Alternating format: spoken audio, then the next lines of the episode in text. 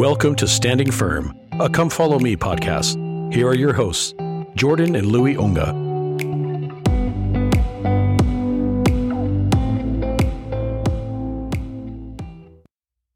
Hello, welcome to Standing Firm, where we talk Come Follow Me scriptures with you each and every week. I'm Lou. And my co host, as always, is my little brother, Jordan. How was your week? It was awesome, man. It was great. How about you? Not bad. Busy as always, but that's uh, that's what it is right now. Oh, yeah. End of the new year. This is uh, it's been an exciting foray into the Book of Mormon so far, and not much changes this week. This week we're tackling some of the really some of the foundational chapters of First Nephi, including Nephi and his brothers returning to Jerusalem, which is Again, yeah, which is getting perilously close to destruction at this point. and we'll also cover some of the high level important aspects of Lehi's dream of the tree of life, which really deserves hours more of study and discussion. But oh, absolutely. we'll uh, do our best to to give you some of our crowning thoughts on that pivotal and momentous vision and teaching. But we'll get started right away. There's a lot to talk about. So, chapter six, Nephi mentions, and it's a short chapter, right? And Nephi mentions that he writes the things that are pleasing to God and not to the world.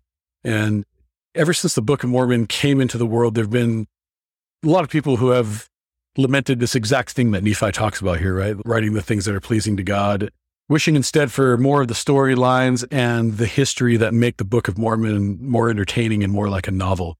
And to that point, it, a few years back, the church produced some of these Book of Mormon videos. And I don't know if you know this, Jordan, but we actually have a friend from childhood, more my age than yours, but he actually starred in one of the Book of Mormon videos. Oh, yeah. Is it a Lomu? Yeah, and and he was actually King Lamoni in that video, and that was a really good one. Yeah. All those videos are super entertaining, man. yeah.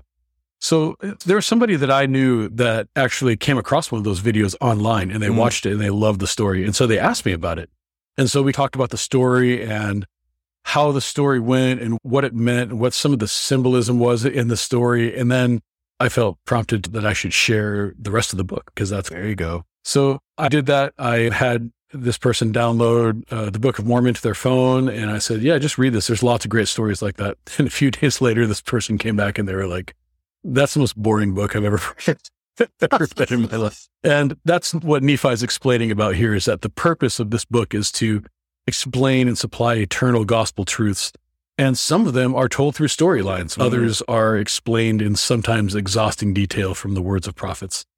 And, and that brings us to chapter seven, which is a great chapter.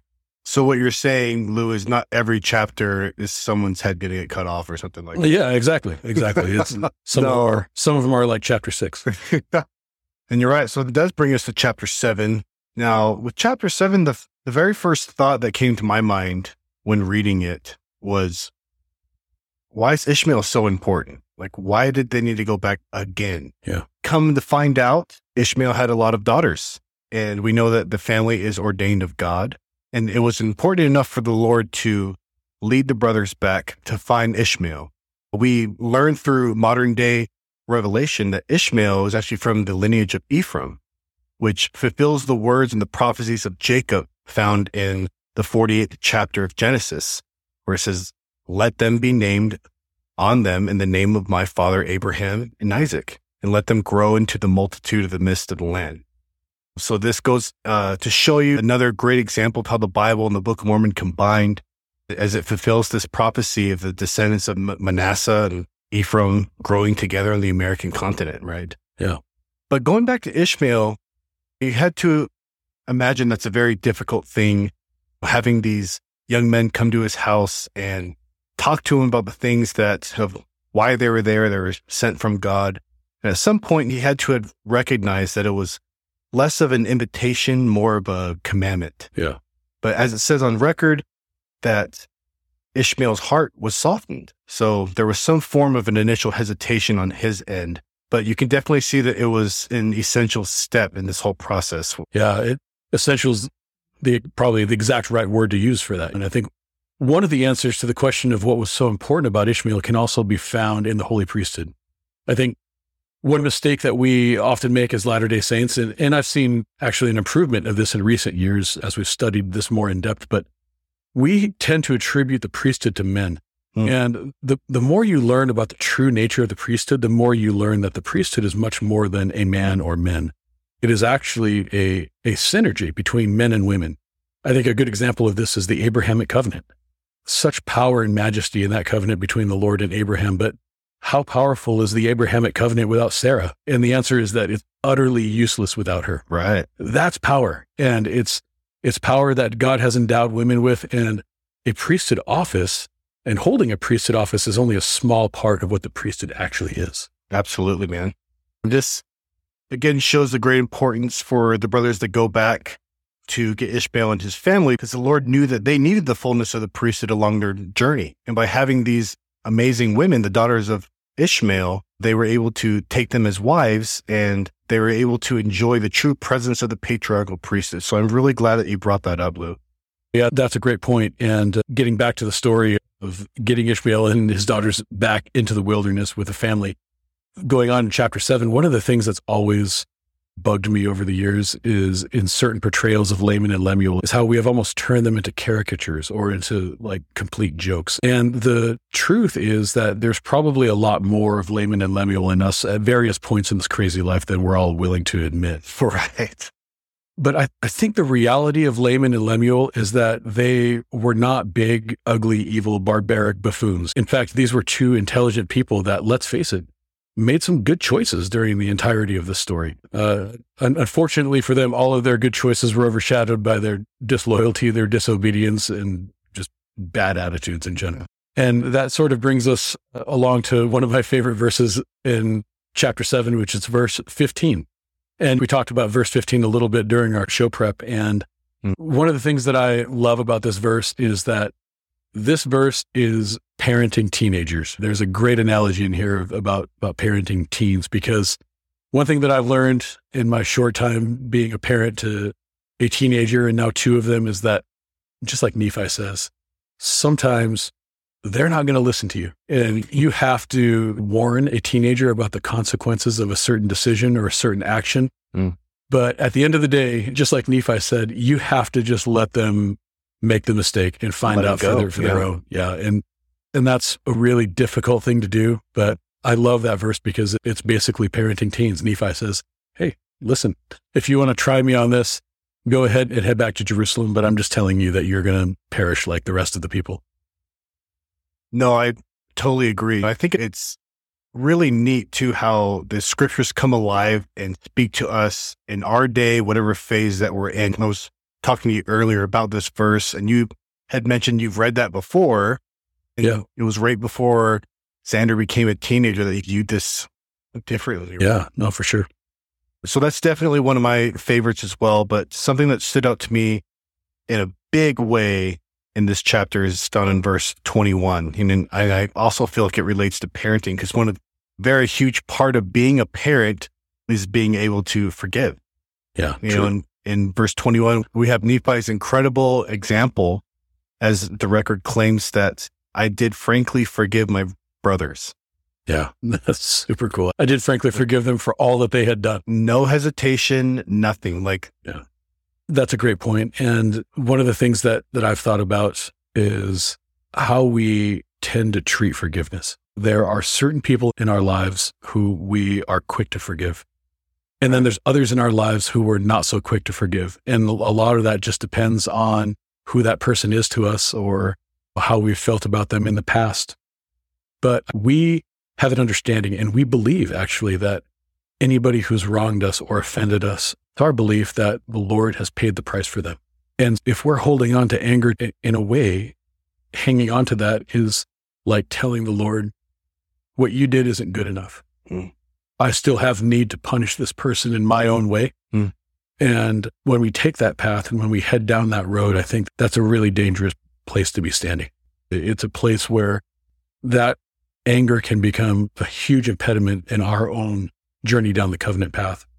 And along those lines, consider this quote from the great Neal A. Maxwell. He said, Refusing to forgive others is to hold hostage those whom the Lord would wish to set free. Wow, that's so powerful, man. For those of you who can't see the tear jar is just flowing right now. what a powerful quote. Yeah, it's beautiful. You know, just knowing that the love that Christ has for us all leads perfectly into chapter eight. Louis, you mentioned it in the beginning. It's one of the most famous chapters in the Book of Mormon in all scripture. Yeah. Probably a chapter that we've all read multiple times. If you haven't read the Book of Mormon, there is just so much symbolism in these chapters. Louis and I will touch on a couple of them, but definitely a chapter that's worth reading on your own as well. So we don't want to get too in the weeds of everything. But one of the symbols that kind of stood out to me in this chapter was how God has a great love for trees and that there's power in trees. Yeah. We learned in Genesis in the very beginning when creating the world that God created trees for goodness. And then we learn later in Revelations that overcoming evil and eating of the tree of life, which is found in the midst in the paradise of God. Later in chapter 22 in Revelations, we learn the tree of life was a way of healing into all the nations. Hmm. Later this year in the Book of Mormon, we'll be learning about in the book of Alma, they talk about the tree and how faith can grow just as strong and powerful as a tree.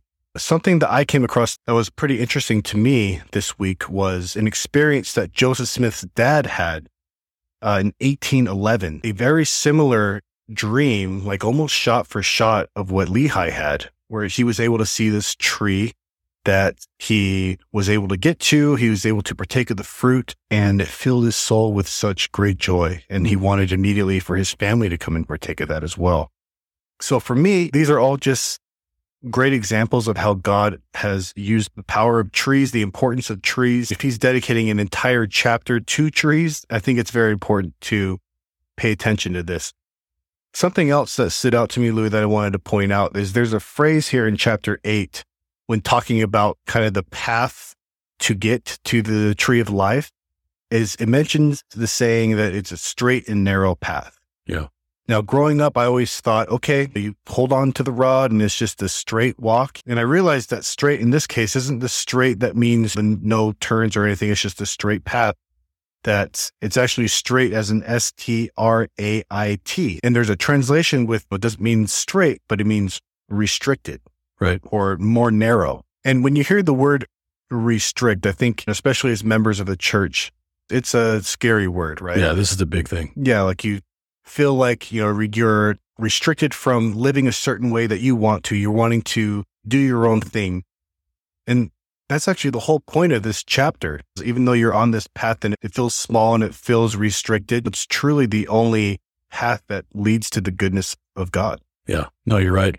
And speaking to people feeling restricted by commandments, one of the great quotes that I heard at a state conference recently is that we're crowned with commandments, crowned with commandments.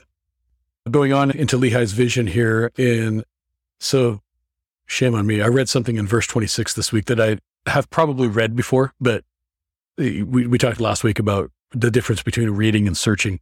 Yeah. And one thing that I noticed really for the first time reading this in verse 26 is the great and spacious building, Hmm. that it was up in the air. It said, it actually says it was high up in the air. Yeah. I've read about the great and spacious building, but I assumed that it was a building. But it says it's high up in the air. And it occurred to me that a building that's in the air has no foundation. Right? It Mm. has, it's, it's just sitting up there in the air. And as I tried to liken this part of the vision to our day and age, I thought about what in today's world is like a building that just lives up in the air and has no foundation and no redeeming qualities. And it's social media. And that, that's what the big and spacious That's a good building is. And I don't want this to be another social media's bad lecture, Right. right? But right after verse 26, where it describes the great and spacious building being high above the earth, it says, And it was filled with people, both old and young, both male and female. Their manner of dress was exceedingly fine. And they were in the attitude of mocking and pointing their fingers towards those who had come at and were partaking of the fruit. Mm. That sounds an awful lot like social media to me. Yeah. And, and I said I didn't want this to be another social media bad lecture, and I mean that. There's nothing wrong with posting on social media. I post about my family and the, the things that I'm proud of that we accomplished together, but beware, right? Because if you're basing any portion of your happiness on the views and likes and hearts and emojis and comments on your social media posts, even the comments that are really nice and that are meant to uplift and compliment, that, that happiness is also without a sure foundation and it should be relegated to the things that we heed not. Yeah. And actually, I brought up earlier Joseph Smith Sr. in his vision, his dream that he had back in 1811. In, in his interpretation of the building, he said that he found it high in the heavens and that he actually thought that it was heaven. Like he thought that's where heaven was. You know, he saw people dressed in fine clothing and he thought that he was there until he got closer and he realized that literally the building was standing on nothing. Yeah. That also speaks to how the adversary can disguise something, oh, even something as huge as a great and spacious building. Like he thought it was heaven. It really was, was nothing. Not too much time left in this show, but a few quick uh, notes, especially from chapter nine that, that we want to get to. As I read in chapter nine, I loved how Nephi followed the Lord's direction, even in the separation of the record, as he prepared to to make the change from his abridgment of his father's record and into mm-hmm. his own record. I was just awestruck at how the Lord guided this, knowing full well with perfection, in the same way that the Lord does everything, how it would all come together even thousands of years in the future. Isn't that so awesome to think about? For some reason, it's making me recall a scripture in Genesis where stating, "Is there anything that's too hard for the Lord to oh, do?" Yeah, yeah. No, I, I'm I'm glad you brought that up. That's in Genesis 18, and I also found out this week in cross referencing that there's a similar quote in Jeremiah, actually, mm. Jeremiah 32, 27, which is much more timely to the time that this is being written. And it says, Behold, I am the Lord, the God of all flesh. Is there anything too hard for me? Mm. I love that. Oh, I love that too. In fact, there's been times in my life where I've literally seen the Lord take over. You know, that happens many times in the scriptures, which we're going to cover this year. But he will cause things to happen for the good of his purposes. You know, I recall a, a very difficult time in my life where shortly after I got home from my mission and then leading up to when I finally found my wife, each day for me was really hard, man. You know, my mental health wasn't really in a good state, you know, and I was almost armed with a mask that I would have on around others to kind of show that I was happy, to show that I was a fun guy. But truly, you know, I was going through some difficult times. Sadly, I think that many people around us battle that same fight and we don't even know. Yeah. Um, but I often wondered why things just weren't working out for me with athletics or schooling, work, and just finally being able to find my wife. And oddly enough, these chapters that we discussed today they reference the word remember five different times. Hmm.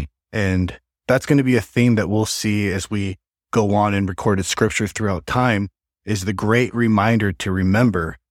And at that difficult time in my life, I remember having a one on one call with the Lord. You know, I truly prayed. I wanted to cry it out almost. You know, I wanted to know what was going on. And I'll never forget, man, I had an overwhelming feeling that was much bigger than me. And it reminded me who was on my team and who was in my corner. Now, being a sports fan, I created a metaphor in my head. You know, as we go throughout this life, we face a lot of scary opponents, a lot of scary things on the other team, such as anxiety, doubt, fear, temptation. I mean, the all star list goes on and on. But what a comfort it is to know that on our team, eh, on our side, is literally the savior of the world.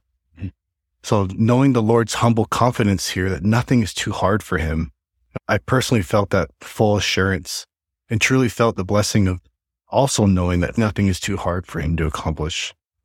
Wow. That's amazing, Jordan. Thank you for sharing that. That portion of life is hard for young people. Um, coming home and just figuring out what am I going to do with my life. That's super cool. Thank you for being vulnerable and sharing that. This week, we'd like to end the show with a challenge. As you've gone through the reading this week, as you've listened to today's episode, is there anything in this week's reading that struck a chord with you? If so, our invitation is to simply follow through. If you notice a change that you need to make in your life, try to make that change. If you thought of someone who you need to forgive, take steps to make that happen. If this week's material made you think of someone in your life that you feel is ready to hear the joy and the good news of the gospel, please share it with them. Make it a matter of prayer. Make the Lord a partner in whatever you decide to do. The purpose of Come Follow Me is to learn and then to act. So join us this week in acting. An update on the tear jar. We added $10 to the tear jar this week, uh, bringing our total to $35 through episode three. So we're building, and all that money at the end of the year is going to be donated to church humanitarian aid. That's it for this week. Thank you so much for joining us. Enjoy the studying this week.